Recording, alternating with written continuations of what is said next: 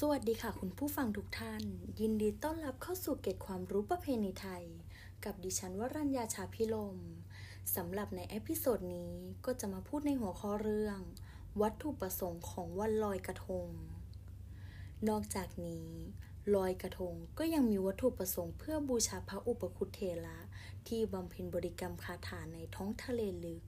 หรือสะดือทะเล บางแห่งก็ลอยกระทง พื่อบูชาเทพเจ้าตามความเชื่อของตน บางแห่งก็เพื่อแสดงความขอบคุณต่อพระแม่คงคา ซึ่งเป็นแหล่งน้ำให้มนุษย์ได้ใช้ประโยชน์ต่างๆ รวมทั้งขอขมาราโทษที่ได้ทิ้งสิ่งปฏิกูลลงไป ส่วนบางท้องที่ก็จะทำเพื่อระลึกถึงบรรพบุรุษที่ล่วงลับ หรือเพื่อสะเดาะเคราะห์ลอยทุกโศกโรคภัยต่างๆ และส่วนใหญ่ก็จะอธิษฐานขอสิ่งที่ตนปรารถนาไปด้วย ระยาอุปมาราชทน ได้สันนิษฐานว่า ต้นเหตุแห่งการลอยกระทงอาจมีมูลฐานเป็นไปได้ว่า การลอยกระทงเป็นคติของชนชาติที่ประกอบกสิกรรม ซึ่งต้องอาศัยน้ำเป็นสำคัญ เมื่อพืชพันธุ์ธัญชาติงอกงามดี และเป็นเวลาที่น้ำจึงนองพอดี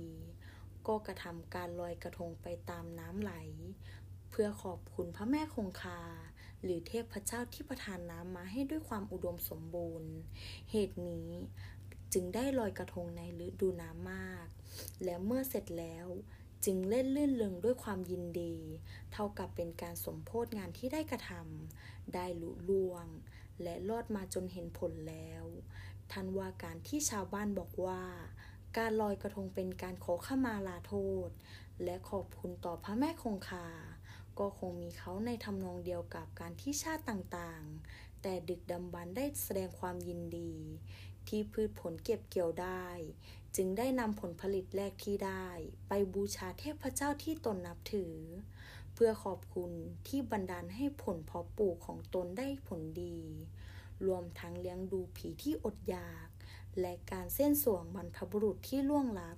เสร็จแล้วก็มีการสมโพธเลี้ยงดูกันเอง ต่อมาเมื่อมนุษย์มีความเจริญแล้ว การวิตกทุกร้อน เรื่องเพาะปลูกว่าจะไม่ได้ผลก็น้อยลงไป แต่ก็ยังทำการบวงสรวงตามที่เคยทำมาจนเป็นประเพณี เพียงก็แก้ไขให้เข้ากับคติลัทธิทางศาสนาที่ตนนับถือ เช่น มีการทำบุญสุนทานเพิ่มขึ้นในทางศาสนา เป็นต้น แต่ที่สุดก็คงเหลือแต่การสนุกสนานรื่นเริงกันเป็นส่วนใหญ่ อย่างไรก็ดี โดยเหตุผลดังกล่าวข้างต้น การลอยกระทงจึงมีอยู่ในชาติต่างๆ ทั่วไป และการที่ไปลอยน้ำก็คงเป็นความรู้สึกทางจิตวิทยา ที่มนุษย์โดยธรรมดา มักจะเอาอะไรไปลอยในน้ำให้มันลอยไป เป็นยังไงกันบ้างคะสำหรับใน episode นี้ ก็ได้พูดถึงวัตถุประสงค์ของวันลอยกระทงสำหรับในครั้งหน้า เราจะมาพูดคุยเกี่ยวกับเรื่องอะไรในประเพณีลอยกระทงนั้น สามารถติดตามได้ในเกร็ดความรู้ประเพณีไทย ใน episode ถัดไปสำหรับวันนี้ ดิฉันวรัญญาชาพิลม ขอลาไปก่อน สวัสดีค่ะ